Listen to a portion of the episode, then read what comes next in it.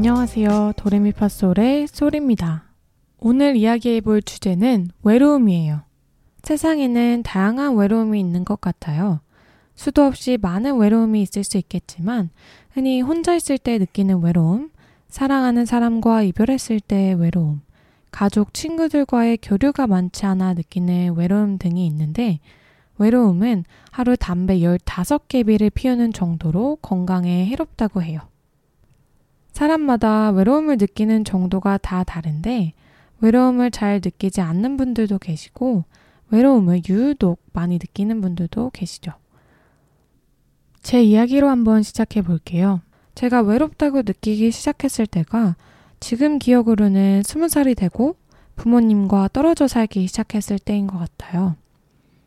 어릴 때도 외롭다는 감정이 들었을 때도 있었겠죠? 근데 저는 연년생인 오빠가 있어서 그런지 오빠가 스무 살 때까지 늘 같이 있었기 때문에 어릴 때 외로웠던 감정은 잘 기억은 안 나요. 21살 때부터 자취를 시작하고 혼자 집에 있는 시간이 많아지면서 외로움을 많이 느꼈던 것 같아요. 그래서 그 외로움을 친구들이나 남자친구로부터 채우려고 했고 집에 혼자 있는 시간을 싫어했어요. 늘 친구들이랑 남자친구랑 놀고 항상 옆에 누군가 있어야 됐어요. 사실 그때는 어렵기도 했고 성숙하지 못했기 때문에 나는 외로움이 많은 사람이구나 생각하게 됐던 것 같아요. 그 후에 호주에 가게 됐고 타국에서의 외로움은 한국에서 전혀 느껴보지 못했던 다른 외로움이었어요. 타국에서 외국인들과 생활하면서 친구들도 많이 사귀었지만 그 고향 땅의 그리움과 가족, 친구들과의 몸의 거리는 아무리 친구를 사귀고 남자친구를 만나도 없어지지 않았어요. 외로움을 극복하기 위해서 취미 생활도 해보고 시간이 남아서 부업도 해보고 친구들이랑 놀고 좋아하는 공부를 하면서 비는 시간을 최대한 없애보려고 바쁘게 살려고 했어요. 하지만 그렇게 바쁘게 산다는 건 또 내 몸을 너무 힘들게 하는 것밖에 안 되더라고요. 쉬는 시간이 필요하고 쉬게 되면 또 외롭다는 생각이 들고 바쁘게 살다 무리하면 몸이 아프고 아프면 또 외로워지고 외로움의 무한 반복이었어요. 지금 돌이켜보면 그게 주변 사람들로는 채울 수 없는 내면의 외로움이었던 것 같아요. 그 내면의 외로움은 누군가 함께 있는다고 해서 없어지는 것도 아니고 바쁘게 산다고 해서 없어지는 것도 아니라는 걸 깨달았어요. 이런 경험들로 외로움을 채우기 위해서는 나의 내면을 길러야 한다는 것을 알게 됐고 어떻게 하면 내 내면을 채워서 외로움을 달랠 수 있을까 생각하며 지냈던 시간들이 많아졌어요. 그래서 지금의 저는 조금이나마 그 방법을 터득하지 않았나 생각해요. 제가 해왔던 여러 가지 방법들이 있는데 한번 소개해 드릴게요. 첫 번째로는 만다라트 기법이에요. 내면을 기르는 게 도대체 뭘까 먼저 생각해 보았고, 제가 내린 결론은 내 안에 있는 나를 더 단단하고 견고하게 만드는 거였던 것 같아요. 그렇게 하기 위해서 우선 내 자신을 알아가는 과정이 필요했고, 내 자신을 알기 위해서 만다라트 방법을 사용했어요. 만다라트는 활짝 핀 용꽃 모양으로 아이디어를 다양하게 발상해 나가는데 도움을 주는 사고 기법입니다. 일본의 마츠무라 야스오가 개발했으며 연꽃 만개법 또는 MY 기법이라고도 해요. 이 기법을 다양한 목적으로 사용하고 있지만 저는 나 자신을 알기 위해 사용했어요. 내가 좋아하는 것, 싫어하는 것, 잘하는 것, 하고 싶은 것 등을 놓고 그 주제들에 대한 8가지를 써보면서 내가 어떤 사람인지 구체적으로 알게 됐어요. 그리고 내가 좋아하는 것들을 해보기 시작했어요. 지금 하고 있는 팟캐스트도 그 중 하나였고요. 두 번째는 책 읽기입니다. 책 읽기를 시작하면서 외로움을 정말 많이 이겨낸 것 같아요. 원래 책 사는 걸 좋아했었는데 읽지는 않았었어요.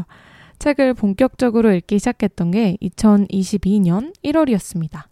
친구가 추천해준 책을 읽으면서 내용도 내용이지만 책 읽는 것 자체가 너무 재밌다고 느껴졌어요. 그리고 책을 잘 읽는 법을 찾아보면서 더 흥미를 가지게 되고 책을 읽으면서 많은 시간을 보냈어요. 책을 처음 시작할 때는 무조건 자기가 읽었을 때 재밌는 걸 고르셔야 돼요. 읽다가 재미없으면 다른 책으로 갈아타셔도 좋습니다. 책 읽는 방법도 나중에 한번 자세하게 이야기해 볼게요.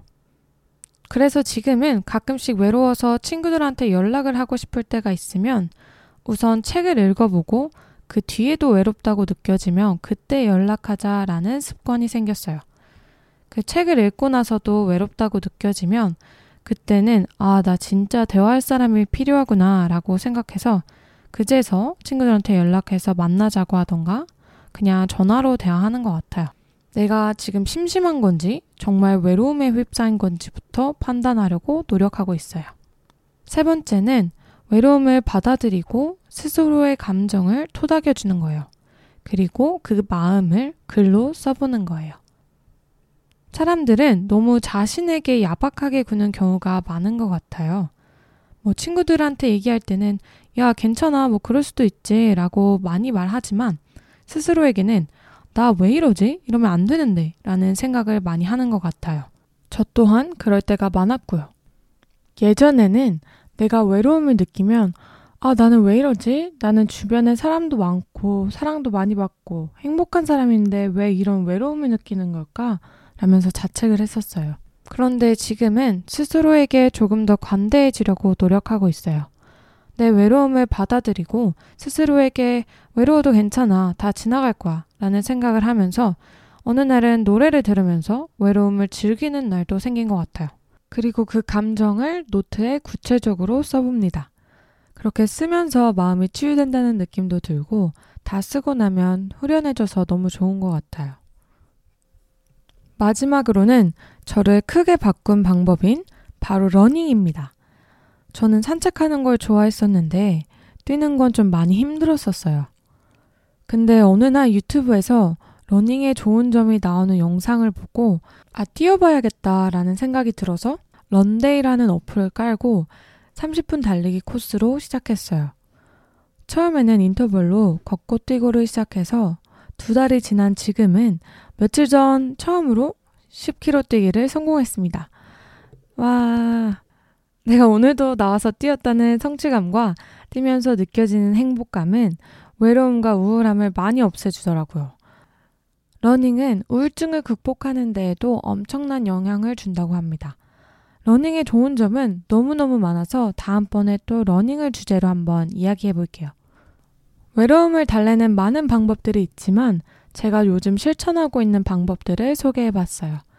그렇다고 해서 제가 절대적으로 외로움을 안 느끼는 건 아니지만 외로움을 많이 느꼈던 저는 지금 그닥 외로움을 느끼지 않는 제가 됐어요. 그리고 감정 기복이 완화되고 마음이 훨씬 평화로워졌습니다. 이것들은 저에게 맞아서 했던 방법들이에요. 사람마다 다르게 적용될 수 있다는 점 알아주세요. 여러분들도 외로움을 많이 느끼고 계신다면 무언가를 시작해 보세요. 그게 무엇이 됐든 나를 움직이게 하는 무언가가 있다면 외로움을 극복하는데 도움이 될 거예요.